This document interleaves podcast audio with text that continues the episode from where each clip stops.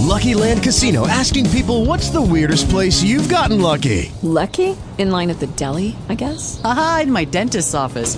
More than once, actually. Do I have to say? Yes, you do. In the car before my kids' PTA meeting. Really? Yes. Excuse me, what's the weirdest place you've gotten lucky? I never win and tell. Well, there you have it. You can get lucky anywhere playing at LuckyLandSlots.com. Play for free right now. Are you feeling lucky? No purchase necessary. Void where prohibited by law. 18 plus. Terms and conditions apply. See website for details. Talk shoes. Recorded live. Welcome to another edition of FCM Mobile Podcast. I am your host, PR, coming to you from Brooklyn. Um, I have a very special guest here with me today, the general manager of the Baltimore Orioles, Haycox B2. Um, hey, Haycox, how you doing? I'm doing wonderful. It's a great Sunday evening here in suburban Albany, New York. Oh, that's awesome. Uh, I I, I, I want to get to the suburbs one day. um, all right, man. So I guess we'll just jump right into it. Um, we're gonna start in 2061, uh, back towards the playoff races that unfolded there. Um, obviously, Rocky, congratulations. He um won the World Series as Boston. Um, it came a little bit earlier than I had anticipated, and and I, I think anybody in my division at least anticipated the World Series coming out of the East. Um, I know Hickox did very well for Baltimore I mean, 90 wins is supposed to be able to win the East, and it looks like we're we're actually getting out of that rut being the worst in the league. Um, but uh, to go over just a bit, um, Baltimore, I believe you you you gained a wild card spot, I believe, right? That is correct. Yeah. Yeah. All right. So you got the the, the, the second wild card spot, I believe. Um, well, I got the second, but then I beat the guy who got the first, who was. Uh, yeah, you yeah, you beat Detroit, right? All right. So in the wild card, you know, you um you ended up beating Detroit. Um, I believe was it Los Angeles that ended up beating up San Diego. Um, yeah, Los Angeles ended up beating up San Diego to play the Rockies in divisional round. Um, and the Cubs and the Marlins um, won their divisions respectively and uh, faced themselves in the divisional round. Um, and the defending champion uh, Cleveland Indians, run by Matty. Obviously, you played them in the divisional round with the Red Sox playing the Angels. Matty kind of beat you uh, kind of easily. You got to you get you got to win in there. Um, I got one. Second year in a yeah, row, you I missed the first round of the playoffs, and got one win and then lost. Know, just just made a quick appearance. Yeah, man. Um. Uh, so the Red Sox took the second series against the Angels, and uh, they they basically swept the Angels uh, to go to the ALCS against the Indians. And uh, over in the NL, the Rockies defeated the Dodgers in five games. Um, and went on to face the Cubs, who beat the Marlins in five games. Um, go heading into the World Series with the Rockies sweeping and the Red Sox winning in six games. Uh, the Red Sox would win the World Series in five games against the Rockies. And um, was there anything kind of surprising to you about how last season went on and uh, what happened on the stretch six? Well, I mean, as far as the end of the season, not really. I mean, we kind of had a pretty good idea of who was going where uh, through like August. You know, I was fighting it out for uh, for that last position. But as far as the uh, divisions, they were uh, pretty much wrapped up pretty early, unlike last year. Um, you know, Seattle was making a little bit of a run at the end of the season to catch up with uh, LA, if I remember correctly. But you know, at least the yeah. American League pretty uh, open and shut. Uh, National League pretty yeah. much the same except for the Central. The Central, we're going to talk more about that division in the uh, NL. But I mean, that was really close up until the end. It kind of reminds me of the AL East from last year because yeah. not a lot of teams really good at the top of the division, but a good race at the end. So yeah. you know, it's, again, one, it was a lot of cards that were the close races, and uh, that's yeah, that's one design thing. of the two one spots there. Yeah, that's one thing I definitely, definitely noticed was there were still close races, even though it seemed like the, the you know the, the matchups that were set to be uh, uh, uh, were already predetermined. Like they were still uh, like you know there were still playoff uh, spots to be had going into September and going down the stretch, and there was still a reason to make some trades at the deadline. So last season was definitely a, a, a definitely a good one, and um, I'm happy for Rocks. Um, I'm happy for Camdis too. I mean, I told him at the beginning of the year he he didn't think he had a chance, but he got all he you know he had what he had the the, the second best record in the league, gotten getting all the way to the World Series. Congratulations to Colorado too. He definitely did a very good job building that team up. Absolutely. Um, yeah. Um, all right, and uh, heading out of the playoffs and going into the off season, I guess we'll just jump right into uh, off season trades. And uh, if you want to take the realm on this, you can start off by uh, uh, pointing out one of the off season trades that you think um, were, were were impactful, whether it was negative or positive. Well, I thought it was interesting that right after I traded Jarman, who was a pretty solid pitcher, he got traded again like the next day, which is interesting. And I think the haul that um, that uh, let's see that Atlanta got was actually better than the one I got, even after I shopped him for like the entire off season.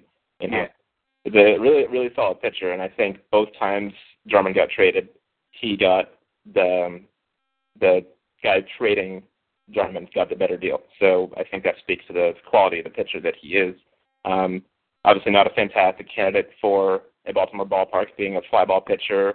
Uh, not really. It's not exactly a yeah yeah yeah. Park, a, a power pitching lefty isn't exactly the right place for. Exactly. So, but I knew he had value, and going into the last year of his contract, it's like I'm going to have to start paying people at some point, and he was already starting to get up there. You know, he's got one more year, and then he'll hit um, free agency eligibility. So, I wasn't going to take the yeah. chances with that, especially with a, lot of good young pitchers coming up. Yeah, I definitely think you mix. I definitely think you maximizing value on that deal. And one yeah. thing I find it was very funny. I felt like the same thing with that happened with Jarman this off season happened last year with Aaron, which is you know a team goes in saying you know what I'm going to compete, I'm going to and now now not to say XXR won a World Series not too long ago. You know the Dodgers have won, so it's not like you know XXR was was you know had, had this as planned or something like that. He definitely thought he was going to compete.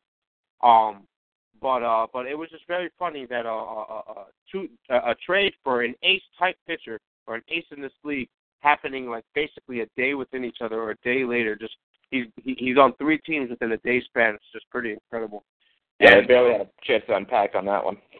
and now I, I do have to disagree with you just a little bit on the person trading Jarman got the better end of the deal because for, I mean just just a tad bit. I think Atlanta getting Jarman. I think in his ballpark in Turner in Turner Field, um, the way you know the the way that field definitely helps fly ball pitchers for some reason.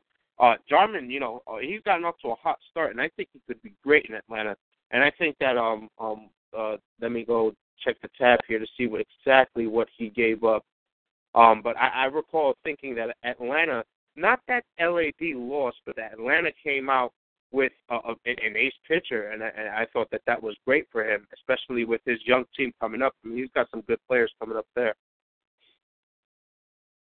Oh yeah, I mean, I don't want to. I don't mean to say that it was like not even close, but I mean, it's. Oh yeah, I mean that. Good. Um. Uh. Uh. You know, the Dodgers ended up getting the 13th overall pick with Aaron Tyler, uh, Craig Van Arsdale, who I'm not very, you know, uh, uh, you know, uh, excited about. Rob Reese, who you know he's a peak player, he's just some some get feeling. When you're able to get an ace for that, now, now albeit the Atlanta will end up having to pay Jarman, you know, but I mean he might be able to get a discounted amount of Jarman compared to what the stats that Jarman has been putting up. But if he if he if Jarman puts up if, if Jarman continues on the rampage he he started with in this first sim, I mean he he's definitely going to be worth a pretty penny. So I think it's as close to an even deal as possible. But if Atlanta makes the playoffs, this deal goes to Atlanta. Absolutely. Anytime you can trade for a pitcher that you can plug in towards the top of your rotation, not necessarily an ace, because I'm seeing some people in the uh, the chat right now saying, you know, he's not necessarily an ace pitcher. You can put him towards the top of a rotation. Um, he had good numbers last year. It was a good time to cash out. He started out well so far, but I mean, it's, an, it's a long season. He's three pitches, three starts in, so we'll have to see how that one all plays out. Um, but I mean, his track record. I mean, obviously playing in Baltimore, it's kind of different, but I mean, the track record isn't fantastic. You know, career ERA over 4.6. So, you know, it's all about what he's capable of doing more than what he's done. So that's something yeah. we'll have to watch with him. Yeah, I definitely agree with you there. Um, all right, moving on to what I thought was another uh, uh, great deal. Well, another you know impactful deal was a deal between the New York Mets and the Atlanta Braves. Let me see if this is the one. All right, yes, it was the deal in which Atlanta got Mickey Bailey and Peter Carr in exchange for their second and third rounders, Alex Williams, the first baseman, Umberto Trancosa, the third baseman, and Matthew Lovelace. Now, um, I think I remember Lovelace. Um, I know that Trincoso, he was he was intriguing somewhere in the middle of last year's draft or the year before, but I I I didn't find him too um too appealing. But um but in this deal, I think, I mean, depending on the the Mets needed to get back some sort of quality in that deal, and I feel like the second rounder definitely was great. The third rounder became a fourth rounder, of course, with uh, the notorious B, Type B compensation round that uh, took place this year. So in this deal, uh, I want to say right now, I think Atlanta wins. Um, obviously, if Alex Williams goes out to his full potential, he could be a killer. You know, uh, Lovelace, if Lovelace can and you know can get a few jumps, he could be pretty good. So um, in the future, this might end up, you know, with good drafting, end up being, you know, uh, uh, the Mets deal. But right now, I think that uh, along with the Jarman deal, that Atlanta getting Bailey and Carr, even though they're deteriorating, was really great. Yeah, I mean, as far as the return that G Money got on that, I think he could have done better. Um, he's got, you know, a second round pack, uh, sorry, pick, a third round pick. Um, Williams looks like the best quality that he's going to get out of that deal, and to give up Bailey and Carr and get that's your your top trade chip, so to speak. I, I think uh, Atlanta got the better end of that. And like you said, these are two guys that are older. I was looking at Carr, I was looking at Bailey in the off season, decided not to move on either of them just because yeah. they of their advanced age, essentially. Um, and so I think that it works well for the better for Atlanta, even for a short term sort of fix. But I Yeah. mean, they, they love tearing it down and building back up like every two seasons. So I mean, this works well for that sort of um, Yeah. plan. Um, we'll have to see what turns out with uh, all those picks and players. I mean, he's got five. Essentially, it's going to be five prospects coming into New York um, out of that deal. So he could strike it rich in any one of those, and that would make up for it. So we'll have to, you know, wait and see. And that's how it is with any trade where you got prospects changing hands. Yeah, that's. Uh, I I mean, it always takes time, and sometimes it it takes longer than others. Sometimes it's right off the bat that prospect or two gets that really crazy jump, jump, and and and and that deal is you know a lot more even than it was when they lost the established player. Um, moving on to a third one I saw. I don't know if you had this on your list, but Milwaukee and the Dodgers in the deal in which uh uh you know caused some controversy for the fact that Milwaukee tried to trade uh Tommy Smith, a first baseman that they just acquired in a deal hold on.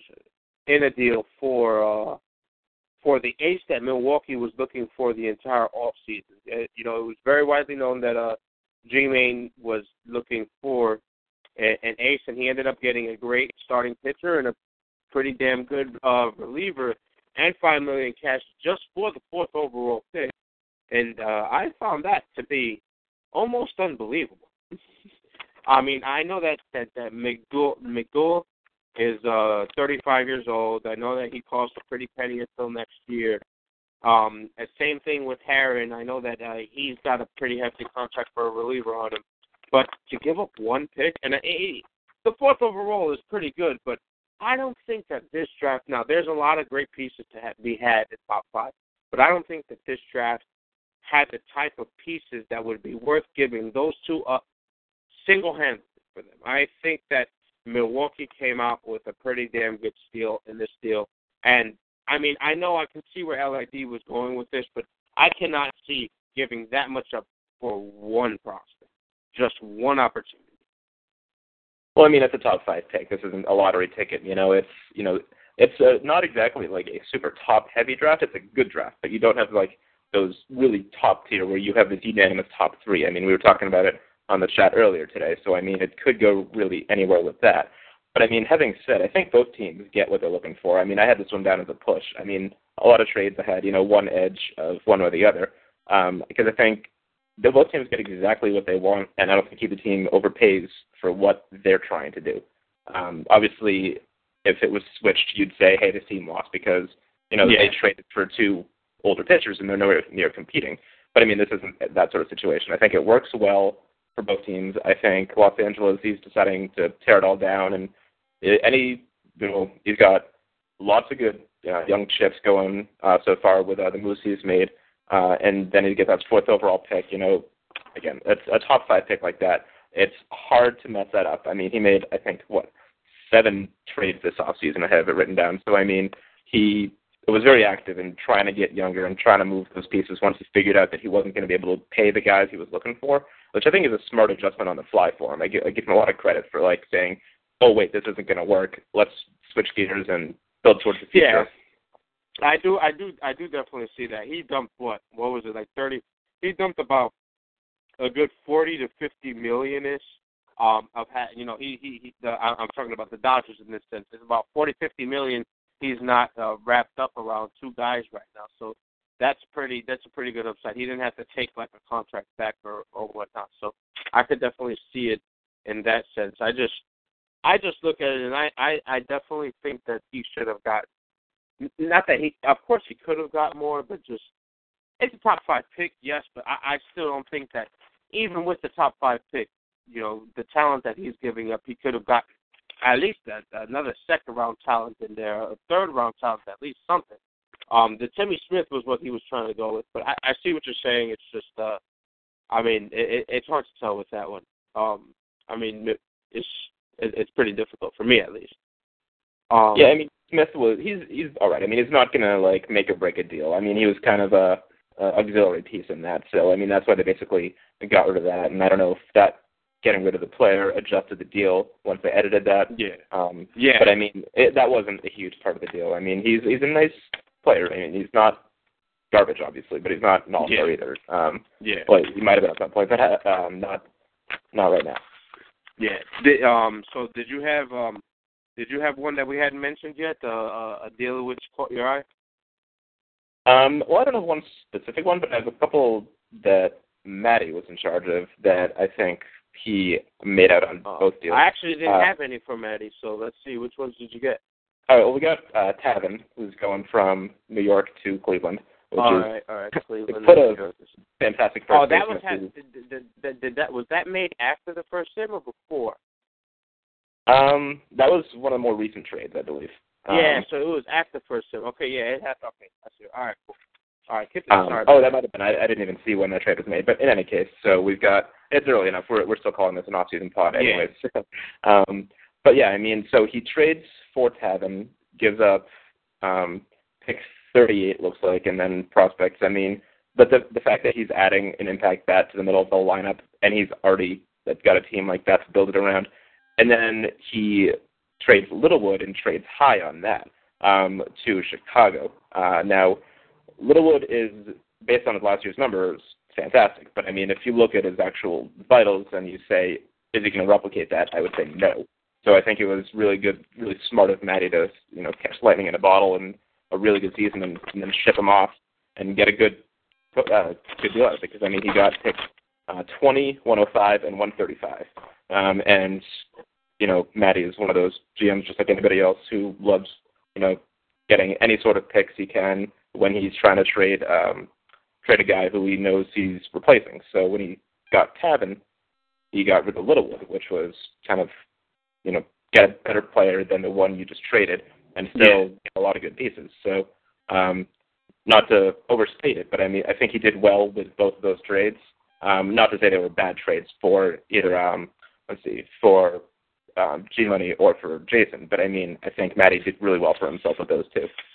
Yeah, I definitely think that um that uh that he he came out on top with getting Rico Tavin just because of the perspective that his team is in compared to G Money. I mean, it's unfortunate, but we're in the market where when you're a selling team, you're actually going to lose out. You need to, you know, when you're when you're giving out that player like Rico Tavin, you know, it's it's it's going to take uh, uh, a lot to get a lot back, and that's just the market that we're in. You know, it's not like it is in real life where you know you give up give up a guy like David Price, even though he's 31 years old with seven million, you know, seven years and 20 million per on. You, you have to you're going to get a lot back. That's not the way it is in, in FGM. So um, I think that Cleveland, obviously, Matty does a great job of uh, rotating its talent and, and recycling talent.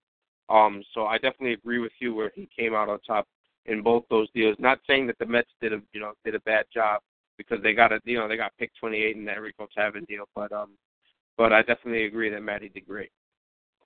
Um, I also have to give credit to uh, Peter. Um, I know it, it burns to say it. Um, he finally got rid of Meacham, and he he got a full Oh draft yeah. Oh, from oh Texas, God, he which is uh, a Texas. really good haul. I mean, it's He you know that that's Texas. He- I mean, he- he, was shopping Meacham to anybody who wouldn't listen, let alone who would. So I mean, I, the fact that he got that kind of deal for Meacham. I mean, again, Meacham is not a bad player, of course. Um, I was interested in, but not in the not for the price that you know Texas ended up paying for him. But uh, I think that was really a heads up by Peter to keep uh, keep pounding on that one, and looks like he wore down uh, War Priest on that one. But, uh, yeah, when I when I saw what that haul was, I was like, "You that Pete Pete really did did what he had to do." Because I mean, I thought he'd get Meacham off, and I thought he'd get a good haul, but I didn't think he'd get a whole goddamn draft. And uh uh so I mean, that's a shout out to Washington. I, I can't really say any more other than that was a really great deal for Pete. Yeah, and like I said, it, it burns to give credit to Peter because Peter is like my mortal enemy. Just kidding. Um, but no, but seriously, that that was a really, I think, a smart trade on his part. And I, I, I don't go like unanimous winner loser on that one, but I, I think um, Washington came out a pretty clear winner on that one. Yeah, definitely. Um, I also saw, um, you know, I have a lot of LAD and Atlanta in my pick, um, but I saw one that Houston made with New York um, in a deal. I believe Houston got it was one of the earlier deals of the off season. I believe Houston was able to obtain um, uh, Mark White in exchange for uh, uh, uh, center fielder in Arsenio, who um, he has a lofty peak, but he never really like uh, uh you know he didn't pop out to me when I looked at him vital wise uh in game. But uh the Yankees ended up getting pick nine and pick thirty nine in the second round, and that's great because they're before that's two picks and, and before any of those very you know that huge comp round that we're to get. Uh, and we're going to talk a little bit more about that later. But um, but it was pretty hard to choose a winner in this deal. I think Houston did great in getting a pitcher like White, but the Yankees did great in in in in, in recycling White's talent. Um, and White's pretty pretty pretty uh uh, uh he's pretty uh cheap in terms of you know the pitcher of his uh uh skill set. So um, I mean, what do you think about that? For the prices that people are paying for top shelf pitching at this point, so I, I'd agree with that. Money wise, I would say. Yeah, definitely. Um, Yeah, that that was a trade I had looked at too. Uh, that did not make the uh, the cut of the biggest ones in the offseason. Obviously, it's a big one because you've got a big name uh, starting pitcher moving teams. Um, yeah. But uh, yeah, I, I did notice that one too. So, and and again, I, I don't think I don't think this one's a um, winner or loser sort of thing. I both teams got exactly what they were looking for. Yeah, both teams. Yeah, exactly. You had any more? I had a couple more, but I mean, I think we've already bored everybody with all this uh, trade talk, so uh, I think it's time to move on. All right. If, Um, if, if people if the people rise up and say, "Hey, come back and talk about the off season," we can do that more. But uh, that will be up to them. Yeah, man. Um, so uh, moving on, I only had three signings that um that really popped out. Um, and those signings were Florida signing Barter Hearn, uh, San Diego signing Peter Vicari, and the Royals signing Patrick Baker. Um, I thought that all three teams. I mean, I I Hearn, I was not. I mean, I think that Florida is. uh They don't give a fuck about the money that they're going to lose out on this. Obviously, I mean, they gave him what a, a, a 200 plus million dollar deal over seven years. Um, so I mean, they're going to get a great guy, but uh, I mean, that's that's that's a that's it's a pretty crazy deal. Well, he was a player that everybody was going to overpay for, no matter who he went to or how much he went for. It, it's not about how much you paid. Getting that bat early up in your lineup because, I mean, he's what I think 33 now, but he's the same player he's been. The same one I traded and got crucified for like 10 mobile years ago. Um, but I mean, if you can uh, get that guy in your lineup, do it. You know. Yeah, um, exactly. I, I think uh, Hokie was pretty smart too, with realizing about the the money issue, and he got rid of uh, Thorpe. It looks like, um, uh, and because he realized he wasn't going to be able to pay him, or so, I forget exactly what the justification was, but I remember uh, reading along with something on those lines. Um, and again, not, he'll, he's not stupid. He's, he knows what he's doing with it, with money, especially in a market like Florida. Granted, you do that well for that long, your, your budget is going to go up. Um, not Yeah, sure exactly. off the top of my head, but I mean, he, he does pretty pretty well for himself, which is kind of an understatement for a team that won 99 games the year after winning like 120. So that's that's, that's Hokie for you. Um, and uh, real quick, San Diego getting Peter Vicari. Vicari took another tumble, but he's still definitely uh, very much serviceable. He started off great at to the he started he had a great start off to the season. Um, uh, he's a great defender. He's got great speed. Um, San Diego obviously looking for a little bit more of a push. They've got a team growing there. Um, I thought it was a good deal. Um, twenty million until next year. I mean, I think that's great. Just very short term, and and I mean the money's a lot, but he's not stuck with it.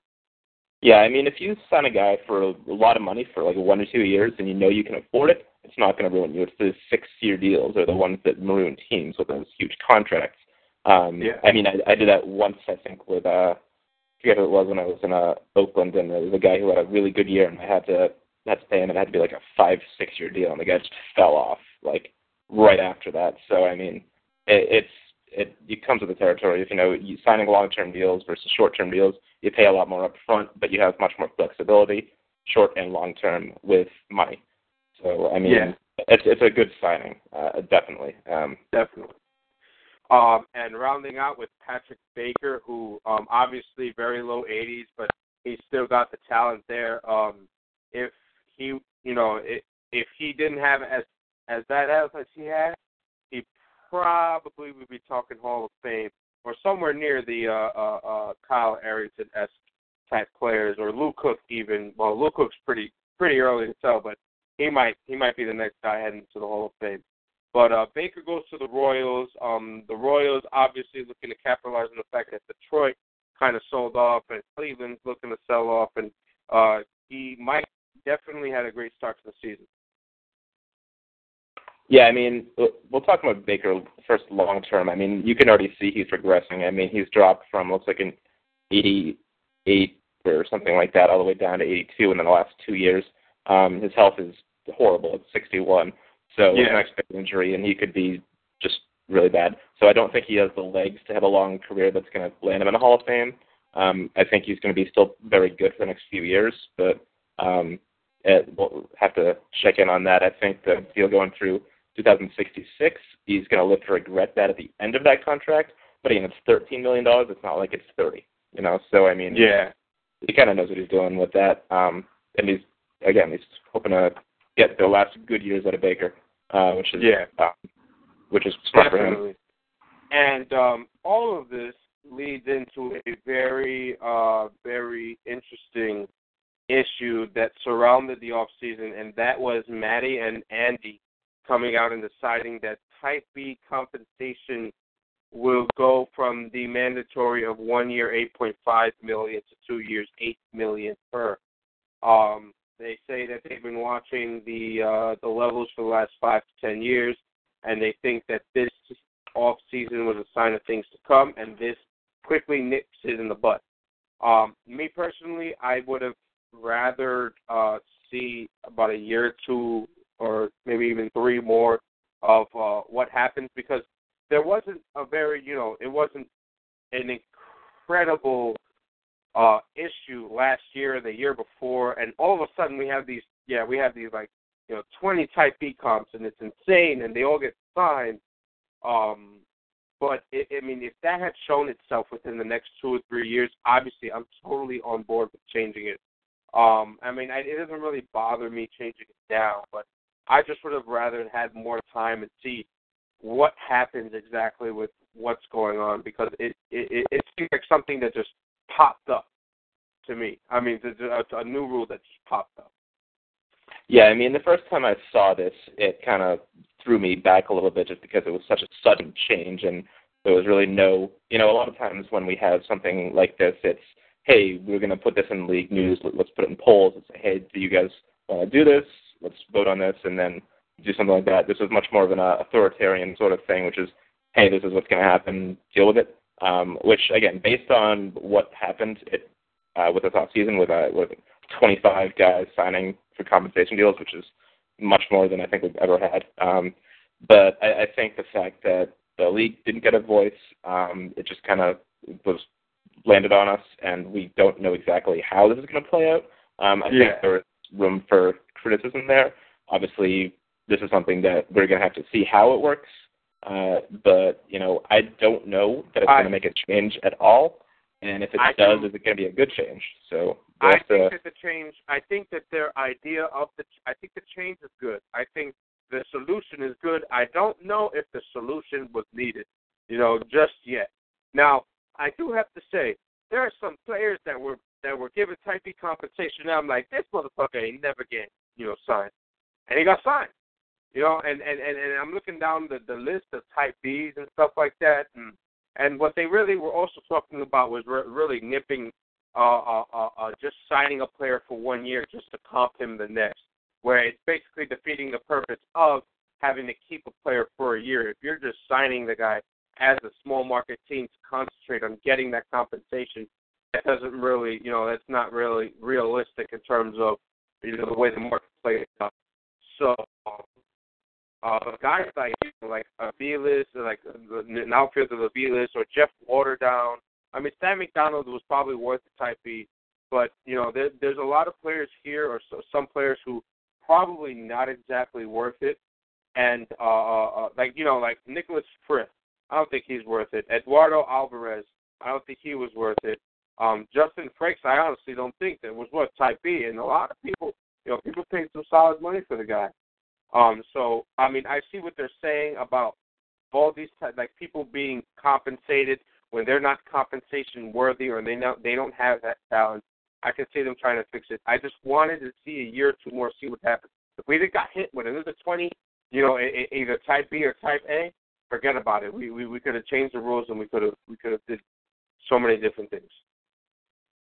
Yeah. So I mean, this is uh, another thing, which is you know the, the it's a solution to something that I don't think a lot of people thought was a problem. Obviously, the recycling of compensation guys is what is a perceived problem, and it's not realistic. It's kind of a flaw that we've kind of exploited. Uh, the general managers of FCM, which is saying, hey, you know, all I have to do is pay money, pay this guy eight million dollars, and I get a pick for it next year. So it's kind of people exploiting that kind Exactly. of benefit to it, which is something I've you know I've brought up before. I mean, not publicly, but I know I've talked to people who's be like, hey, you know, this is a system that's not really super Yeah. realistic. Um, but I think it's the the effort is to try to like, you know, remedial remediate, I should say, the uh, that problem of you know a lot of changing hands. Um, something I brought up in that whole thread, which got pretty much shot down right away, which is you know you just can't offer a guy compensation the year after he signs for compensation, which is Exactly. I think um, after uh, I saw the response to it, it made sense, which is how do you track that? Um, which is a really good point because you know you have to go back into last year's um, free agency and say, okay, was this guy offered compensation? Did he sign for compensation? And then say, okay, so he can't do it this year. But I mean, the amount of work that that would entail for whoever took care of that would be a lot to do. And I don't know if that would really even fix the problem because so okay, so we can't get that on next year, but then two years later he can. So it's uh, I don't know if there's a really good solution. Um, we're gonna have to see how this whole two-year extension on compensation works. Um, I think the way we've got things on Type A is pretty good uh, because just you you have to pay sixteen million dollars, which is you know not nothing. Yeah, that's why we only have one compensation A I- and twenty something compensation Bs. Um, I personally think that uh, for the two years, it should have been two years of seven million. That's just me. Um, but two years at eight million is not a problem. I, I, I wonder. I, I, I really would like to know what uh, effect this has on Type A's. Does this now make like like you, I did believe you just mentioned? Does this make them more appealing, or like you know? Because I mean, you're paying another eight million per year, but at the same time, does sixteen million more dollars in terms of cash, uh, uh, you know, matter when the difference in Type A or Type B talent is in you know in play? So it's definitely going to have an interesting effect. Um, I, I, I overall, I guess my final thought is I believe that it'll it'll it'll be good. I believe it'll work. I just uh, I just also have you know a little bit of doubt, only because probably only because I was not warned. It was just happened. It just like I, I, if if it would have been something that was mentioned a year or two ago that might end up being changed, and then it got changed like overnight this time, I'd be like, well, at least I was brought, you know, it was brought to my attention. But I had no idea something like this was a problem. Yeah, I mean the amount of money you end up paying for the guy is we so got sixteen million for two years, I think it is, um, which is thirty-two million dollars total. You got to invest a player, whereas the compensation B, which we had, was eight and a half total. So that's thirty-two to eight and a half million dollars, which is a big difference.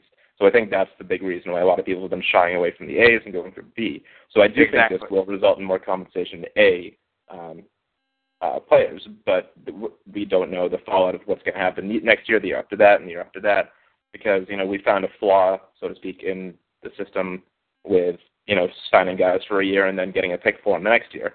We'll see Yeah. what happens after this change, if anything anything happens with this change, and what that does next year. So it'll be something to definitely keep our eye on, um, see how this progresses. Uh, I hope that Matty keeps updating with, you know, how many people were offered what, how many signed, and stuff like that. Because if you do look at the track record, it was astounding the amount of people that signed this year. It was um, like 25, which is ridiculous. You know, that that's unrealistic. Um, Yeah. so I, I do think the trying to fix the problem is a good idea. Uh, it's just the how it's being executed is up for debate, and I guess we're gonna have Definitely. to continue that next year.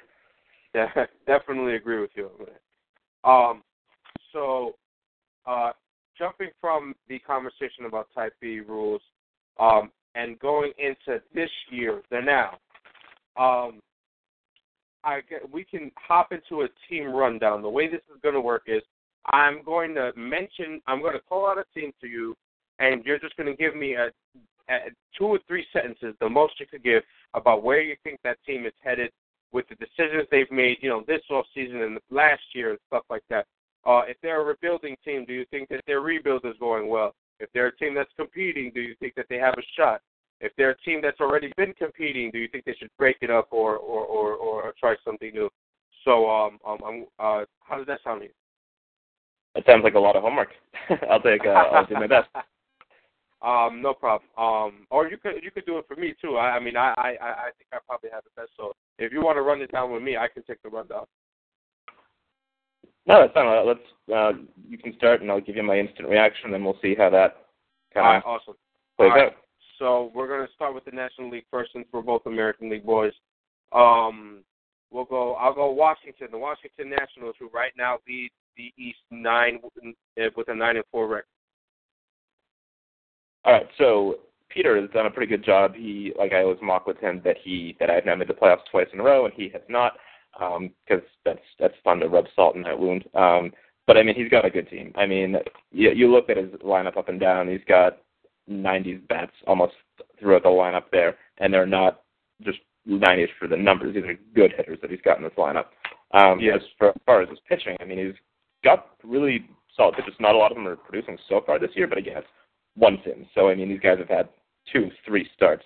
Um, I, I do think this team has the legs to make a pretty serious run. Um, All and it'll all depend on where he goes as far as you know moves at the deadline for uh, where that weakness is because that's a good division. You know, you've got obviously you've got G-Money who kind of sold off everything. You know, the team still has seven wins, but you know I, I don't believe that's going to last. So you've got New York and Philadelphia kind of trailing the pack, but you've got three teams at the top of the division who Yeah. could who could definitely win that division. Um, and Philadelphia again, they're not a bad team. They're on their way up, and it's gonna we're gonna have to see how they can do this year. Um, but I do think that's a three horse race for this year. And when you've got those three guys at the top of the division, you know, year after year, it's their third. Te- they're, they have at least one wild card spot, and their third team is you know 88 wins and just outside the playoffs. So I mean, any of those teams I think could win it. Um, I believe, I believe that Florida will, but All we'll have to, All we'll right, have to so see. Florida and Hokie wins another division champion. Um, we'll go down to the Central. Um, St. Louis leading right now with the same record as Washington. Uh, Milwaukee obviously making those deals to uh, become competitive. Cincinnati rebuilding. Pittsburgh still struggling a little bit. Chicago, the defending uh, division champion. Who do you think is uh, going to come up top there? I, I think I'm gonna I'm gonna put my uh put my faith in Milwaukee on this one. Um, I think that um, St. Louis has a good team. I don't know that that team is gonna stay in first place. I don't.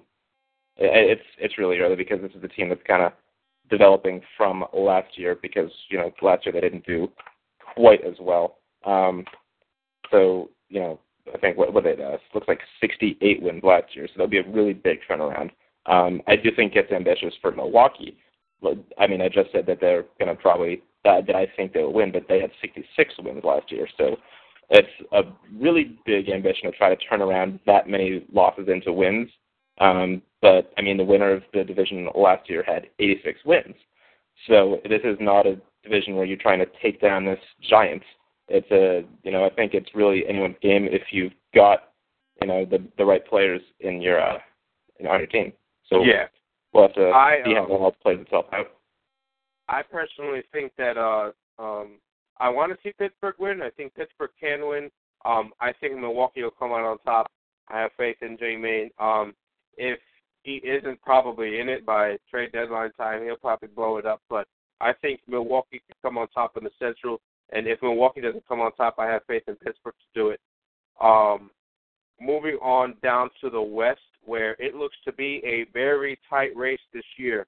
Um, San Diego obviously making those deals to get themselves ahead. The Dodgers, even though they're fire selling, they still have some pieces there. Uh, Arizona, obviously, they've always been a powerhouse in that uh, division. And Colorado, the defending National League champions. Um, where do you see that division going? This is, I think, this one's kind of a toss-up here. I mean, there's a, there's a few teams that could do well. Um, I I think I'm going to stick with Colorado, who won last year, just because they've got a really good team all around. I mean, that's not to say anything against the other teams in that division, but I think it's tough to beat a team that that did it that well. Um, I am not as familiar with the NL West. I've been kind of keeping up with the East and Central just because it's more intriguing. Because um, you've got really close races in the East and uh, year after year, and in the Central it's a down year so far. Well, it was last year. Um, the West I've not seen, not paid as much attention to, which I'll be super honest. Um, but I do think that we're going to see Los Angeles's um, rebuild sort of continue now that he's making these changes on the fly. I think that team is going to, you know, give a lot of wins to other teams in that division. So there's a chance that we could see a wild card out of the West just because of that. But I, I'm, I'm not going to make that bold prediction yet. Mm, That's interesting. Um, and me personally, I think Colorado comes out on top again. I see their team being very strong. Um, I see Colorado maybe making some moves around the trade deadline to get them on top. Um, I think that the wild card in the National League will come out of one coming out of the East and two coming out of the Central. Whether the Central, uh, you know, gets Pittsburgh, Chicago, or Milwaukee going in the wild card, um, or whether Florida and Atlanta or Washington take the, uh, a wild card spot and the division spot in the East. Um, moving over to the American League, we'll start in the West. Seattle got off to a very strong start. Um, Seattle has been jumping, leapfrogging from competing to maybe you know semi rebuilding to competing again. So uh, Los Angeles, obviously the mainstay in that uh, division, kind of dwindling. Houston, you know, slowly rising. Uh, Oakland, obviously they're in rebuild mode. In Texas, uh, you know, has been trash year after year. So where do you see that West going? Um, I think Seattle is really the team to beat. I mean, they, they are top to bottom a really good team. Um, I, I do think that Los Angeles is a good team. I don't know if they can keep up with Seattle. Um, that being said, Los Angeles did win the division last year, but I mean, as far as this season is concerned, I just think there's a lot more pieces on Seattle that can really propel them to do well, and I think they're the I, I don't know if they're the team to beat in the AL, but I think they're definitely the team to beat in the AL West. That's definitely for sure. I think that Seattle has a great chance to win the division, and uh, it's there to lose. I think if they lose it, Los Angeles will come out on top again. But uh, I do think Seattle still needs one more piece in that lineup to really solidify it as a uh, you know as a threat going into the playoffs, not just to make it. Um, so we'll see what happens with Seattle, what deals he makes, or what moves he decides uh, uh, as he, you know, anticipates his team finally competing. Um, moving to the Central, uh, Kansas City tied for the best record in the ma- major leagues uh, with 11 and two. Cleveland, Detroit, and Chicago all very close with each other, and, and it's surprising to have Chicago uh, above 500. And I know it's very early, but uh, Chicago is one of those teams that's just been very, very bad for a while now. So hopefully they can, you know, kickstart something going. Um, obviously, Minnesota uh, is uh, trailing big time in that division. So who do you see coming on top there? Um, I think that that's Maddie's decision to lose. Um, I, I think it's I'm I'm gonna root for the underdog in Kansas City. Just I, I don't know if that's gonna you know keep itself going as far as you know wins. Um, I do see that Chicago made a lot of moves this offseason to try to get themselves back up um, towards the top of the heap there. Uh, so I think it's a little premature to overlook them. Um, I, I, I don't believe that they can keep up with the rest because um, you've got Detroit, Detroit who's kind of in neutral at this point. Uh, they're not really, you know, you know, full steam ahead, but they're also not, you know, selling off pieces. So it's kind of coasting along, and you know, they're going to try to probably do what they did last year, which is get a wild card spot, and then anything can happen in the playoffs. So I think that's kind of um, G- uh, GB's uh, goal with that plan right there. Um, but I, I do think Maddie comes away out of that division pretty uh, pretty handily. Hmm, that that definitely is something that could definitely happen. Um, I think Maddie uh, wins the division too. Um, I don't think he wins it very. Uh, I mean, yeah, I, I probably would say he he's probably going to win it very easily. And if he doesn't, it can it's Kansas City's division. Um, uh, but I definitely see Maddie taking home another division title. Um, now moving to the East, obviously you started off with a hell of a bang. Um, you're in the lead by a game and a half over Boston, three games above me. Um, ten and three record. Uh, how do you feel about our division? How do you feel about uh, where everybody's going there? Obviously, we we we may have gotten a, a step up from where we were before, but Jesus, we have an 0 and 13 team and a 1 and 12 team, so we obviously still have some of that lackluster stuff that was going on before uh, left over. Yeah, two of our biggest candidates for the tanking rule, which I believe it's 55 wins or something like that, uh, are going to be New York and Toronto. I think they're actively trying to lose, which is a good plan. you know, Hokie has perfected that plan. But with the rule that we've got in place, we're going to have to see but, how I mean, how well I they mean, can manage that. 38 runs scored and 128 runs against. That is that is that is insane. Yeah, and there's not even a lot of huge talent on on either of those teams. I mean, you you've got some good players, but I mean, they've they've got to like make an effort to get to that 50 something win threshold because teams with the builds like um what I'm looking at here, you know, they um I think it's Toronto. I think well, actually, I'm looking at both of them. I think they can both make that for sure. Um, 50 something wins, um, but they are going to have to keep an eye on that because I don't remember what the penalties are. But now that we're enforcing that, uh, we're going to have to see how that works. Um, I do think this is this division is a two horse race. Um, uh, Boston and myself. Uh, I think the moves that we've both made recently are going to make it a pretty much dead heat for us throughout the season. Um, because Boston has made a couple moves to get uh, to move some of their better players, um, not better, players, some of their good players, um, and I've kind of stayed pretty much the same from what I had last year.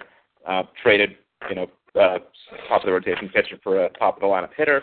Um, we can discuss that trade, but we already kind of did.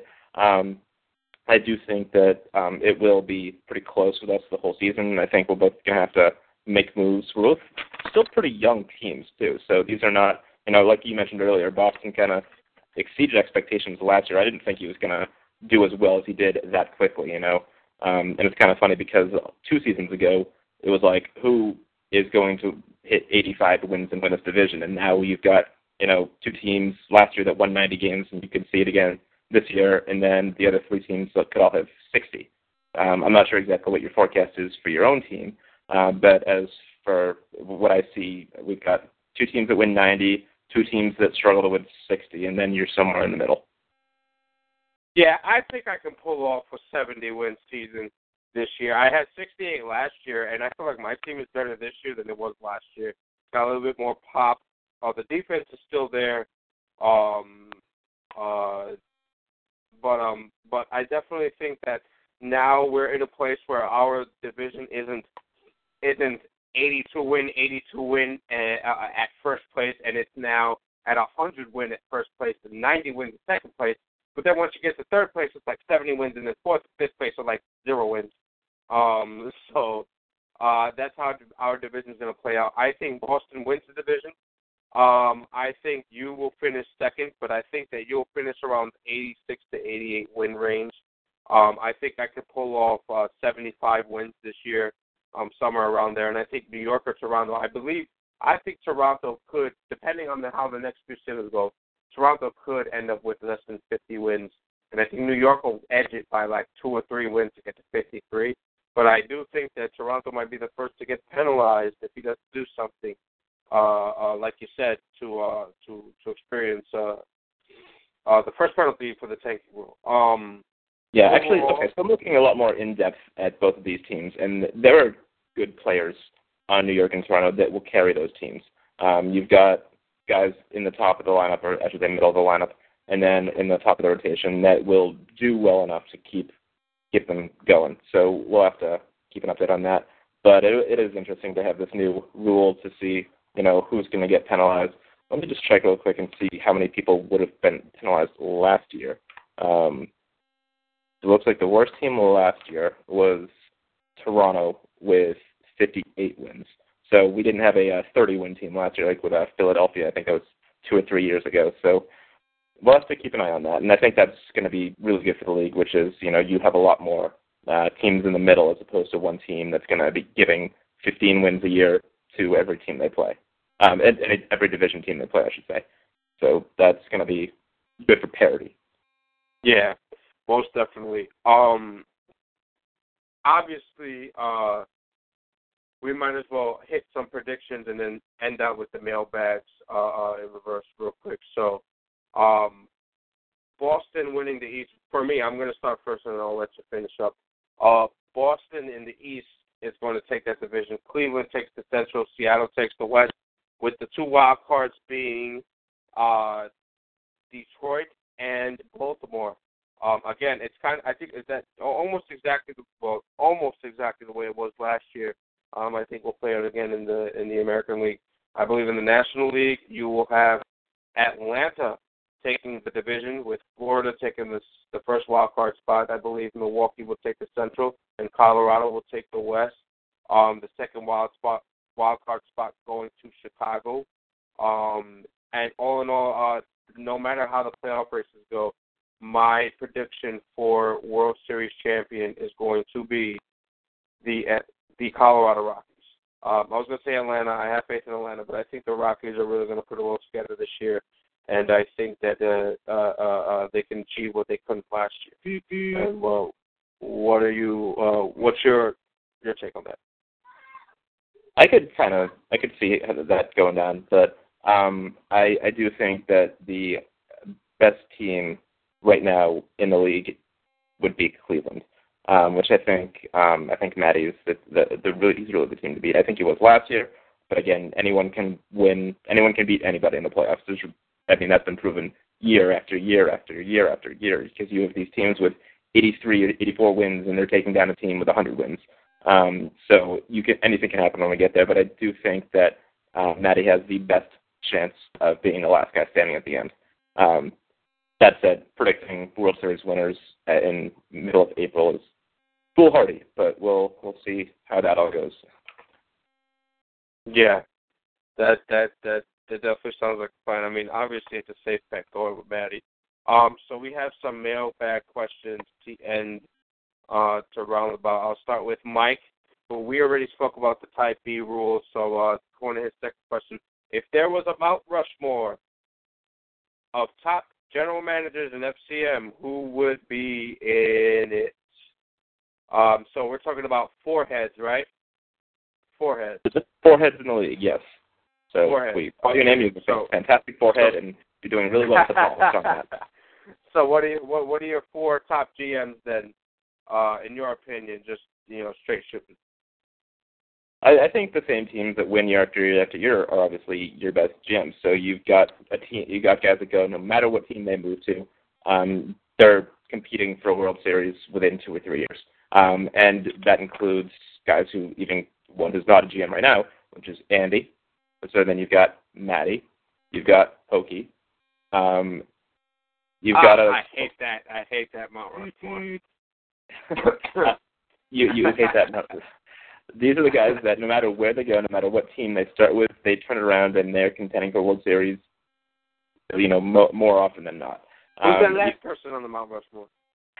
That's a tough one. I mean, there are a bunch of teams I'm looking up and down, and teams that have been good for years, but then they rebuild for several years too, or teams that can't maintain being good for a long time. Um, so I, I'm going to keep it at, at just those ones, It's kind of a cop out.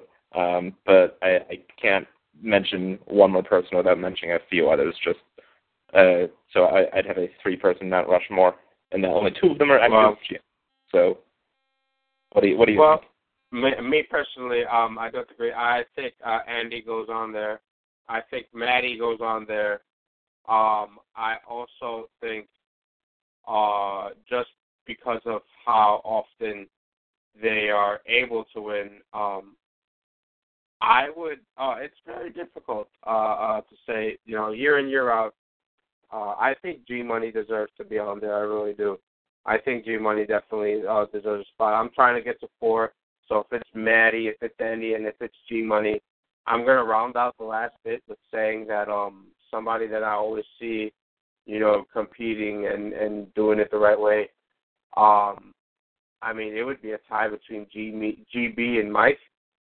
Um, being on the Mount Rushmore, I know it's crazy to to think that, but I mean, Mike with what he's able to do with Kansas City, he's been Kansas City since the beginning of fucking time. And uh, I definitely think that you know that that perseverance and that ability to to handle that market um, definitely earns him a spot because he's always in the conversation, and he's obviously never somebody who you know you accuse of tanking. So if it had to be uh, if it had to be four, it would definitely be Andy, Maddie, um, G Money, and I, I would definitely I'd probably say Mike. I'm looking back through Kansas City's history right now, um, just to see how he's been doing. Yeah. It looks, I see I mean, a lot. he's, Of, he's, he I see a lot of first and second place. I see a lot of first and second place. I see a lot of wild cards. I do not see. I see one one World Championship. Series appearance. one AL championship. So Yeah. to put somebody, obviously you've got the, the market of Kansas City, but you know because you've got a payroll of look, he's looking at about 110 million payroll and about to lose 20 million. For so now, he's got yeah. constraints um, on what he can and can't do. Um, but I mean, as far as a guy that you know, if you can't, if you haven't won a World Series, and, and this is nothing against Mike, but I, I just Yeah. can't just putting that on the Mount Rushmore of best. I mean, I could see that. Yeah, I, I, I, me personally, I guess I don't give the World Series as many as much credit as they, you know, as they should get, just because, like, you know, Mike. I mean, he's with what he's been able to do. I mean, I know he he probably should have a World Series in the bag already. He's probably just met, but you know, he's met a rut uh, where just and like I said before, any any team can win the World Series anytime they make the playoffs. So it's Yeah. pretty much a crapshoot. So I mean, Yeah. just my my strategy is not one that's very popular, but it's that you know the more times you can put yourself in a position to get into the playoffs several years in a row, as opposed to having two really good teams. I think that's a better way to do it because then you have a better chance of getting into uh, a World Series. You know, just once out of you know five times as opposed to once out of two. So I mean that's what's uh I mean that's an unpopular strategy and it's not always you know successful. You know usually I'm not with teams long enough to see it come to fruition because I can't build a team up from nothing as quickly as most other people. I was in Cleveland for an eternity and never got anything turned around there. Maddie's there for a year and a half and he's all of a, all of a sudden the best in the league. So, um, and that's obviously with saying that I am definitely not on the Mount Rushmore. Um, I'd be on like the what do you call it the the the hills of like Los Angeles or something like that. You know, that's that's Yeah. where I would get because you know it's like oh, it's 200 feet. You know, it's like oh okay, you can you can put your face on that. Um, but I mean, you know, you have to keep being good long enough to give you chance, give yourself better chances to win a World Series. That's my strategy. Obviously, I only have one goddamn World Series in this league, and that's because I, you know, stole a team from Andy. Basically, and a year and a half later, I won the World Series with it. So, you know, I am not by any means saying that mine is the right way to do it, but that is Yeah. the way I like to do it. um, yeah, man. Um, he ends up with the last question, who is who are the top five drafters in the league? Um, I'm just gonna just off the top of my head. Um, I'm not gonna include Maddie in this just because he does the draft grade, so it's kind of like, yeah, you know, he's the guru, blah blah blah. blah. But um, um, going on to uh, uh, top five drafters, I'd have to say, um, I I really like the way Andy Decker, um, even Peter, and uh, I really like the way, uh, even though he takes a lot of you know huge risks, I like the way that GB uh, uh, drafts, and um, I mean, if I wasn't wrong enough, uh, I, I mean, I really like the way you draft too. You you take you take definitely players that uh that take turn out uh, uh very well. I am a infrequent drafter. I am really good sometimes and really horrible other times. So it's inconsistent is the word I was looking for. Um, so I can have a fantastic draft and then the next year have a terrible draft. So I mean, the guys I've drafted the last few years have all been panning out for me. So hopefully that's that's good. But um, as far as a guy that kind of gets overlooked as far as a drafter because he ends up trading everybody is JHC. I mean, he's always bringing people up that end up on other teams, and he's mentioned that um, in in the chat too. Just like you you see guys that he's drafted and they've ended up on other teams, but I mean, they, he's got the eye that you know these good players are going on his draft board and they're and he's picking them. Um, so I, I think that's a guy that you really can't overlook. Um, Who was that again? I'm sorry. JHC. Oh, JHC. One of, oh, one of our yeah. JHC, yeah, yeah, yeah. I mean, JHC. The, the, the only the only thing about JHC sometimes is he he I mean, he he loves his power hitters, but there's there's some sometimes he takes some picks that I'm just like, what the hell are you doing, bro? Um, so I mean, I there there's every GM will do that sometimes. You know, I did that a couple years ago, and everybody unanimously was just like, why the hell did you take that guy? And Yeah. they turned out to be right. I can't remember who it was, but it was um, you know, that that that will happen to anybody. Yeah, man. Um, yeah, man. So moving on to let me see from Mike's you know uh, mailbag questions on to the Mets mailbag questions. Uh, coming from G Money says after the Mets offensive collapse last season and the decline of a lot of clear players, the writing was on the wall and the rebuild seemed inevitable.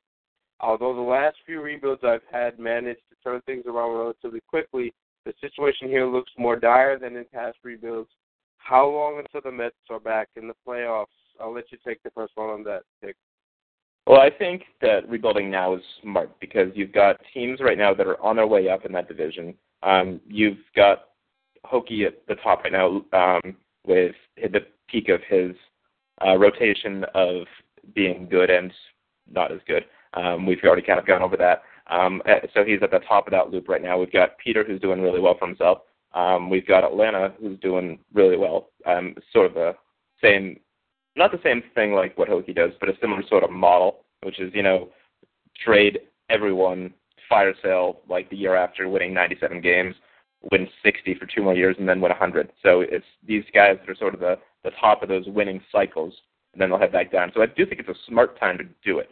Um, uh, you've got the the thing is, what if he's when he's trying to come back up, he's still going to have to contend with guys who are good at bring, building things up quickly, and then Philadelphia has um, the chance to move up and be with them too. So it's you know a, a big unknown as far as when that's going to happen. As far as but as far as what he's doing now, I think it's uh, I think it's a good call um, to tear it out, tear it all down. Because I, you got to I, know. I, sorry, go ahead.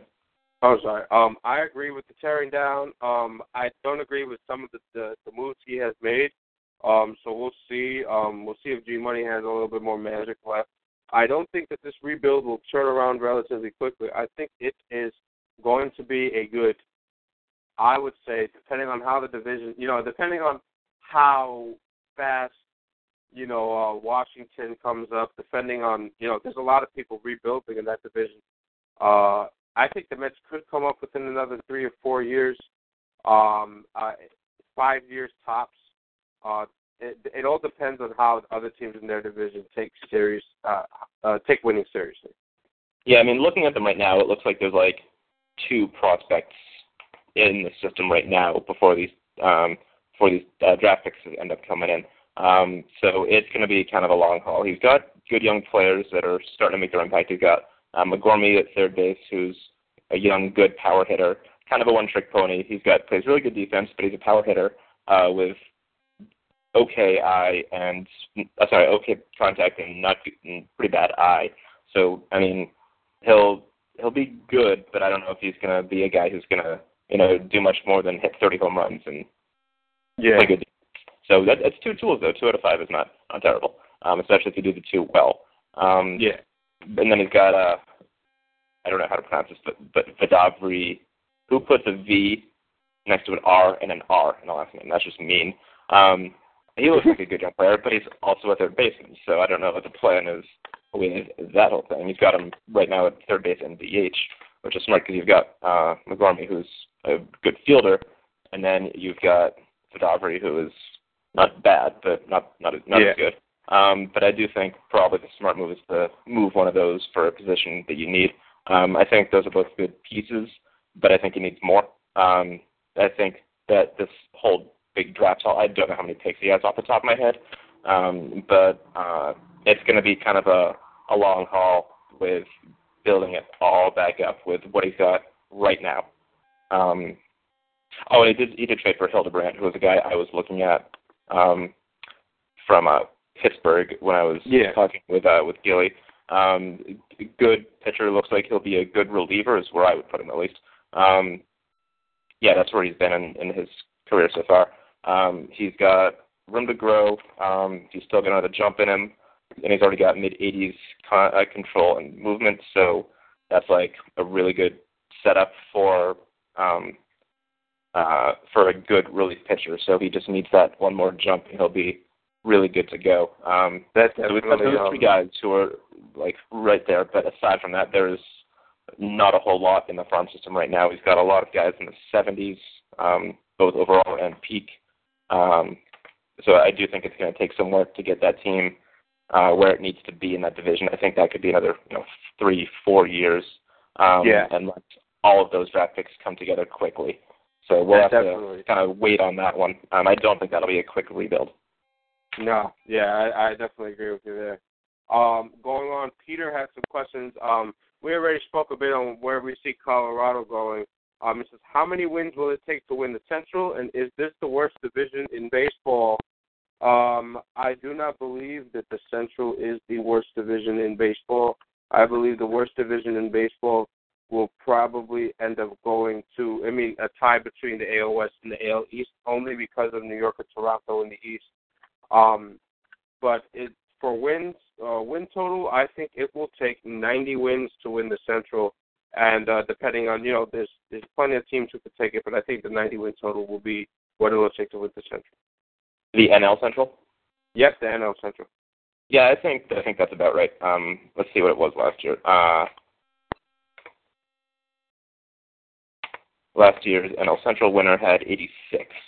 So I mean, 90 is that's that's probably around right because teams, I mean, divisions that have you know mid 80s, three of them, uh, 83, 84, and 86.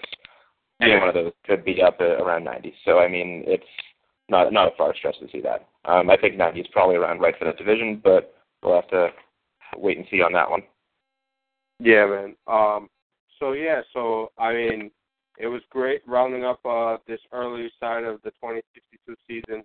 Um, there might be a live pod again coming this draft. We'll see how that goes. But um, Hick, I want to thank you so much. You've been a freaking fantastic co-host, and uh, you've made this so easy for me.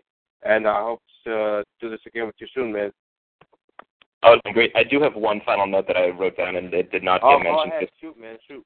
This, this off season so far, we've had 53 trades. Well, I should say not so far because the off season over. 53 trades this off season. I don't know if that's normal or if that's high. I didn't look.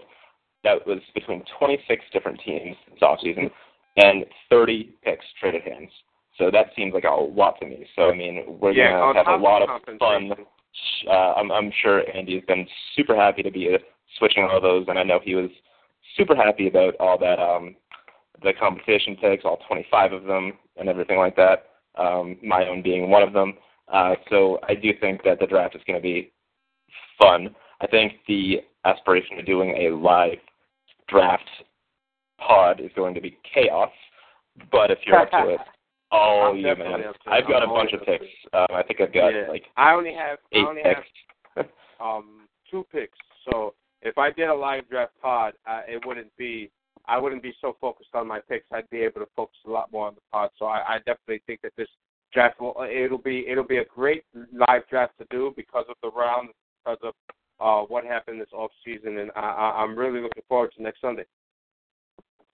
Yeah, I mean, I'm looking forward to the draft. Anyways, yep, eight picks I've got, so that'll be a lot of fun. Um, and Yeah. I will, I'll be listening if you're doing it. I will definitely. I'm not volunteering myself for that one. Um, I do think this is the first time for Peter to toss his hat in the ring and be a host because I don't know if he's done it yet. I am. Yeah. I could be wrong, um, but I think Peter doing a, a pod would be worth the price of admission, Well, no matter Peter, what. if, if if Pete wants to and he's up for it, I I I am All right, so I think we've pretty much rounded up everything here. Um, anything else you got?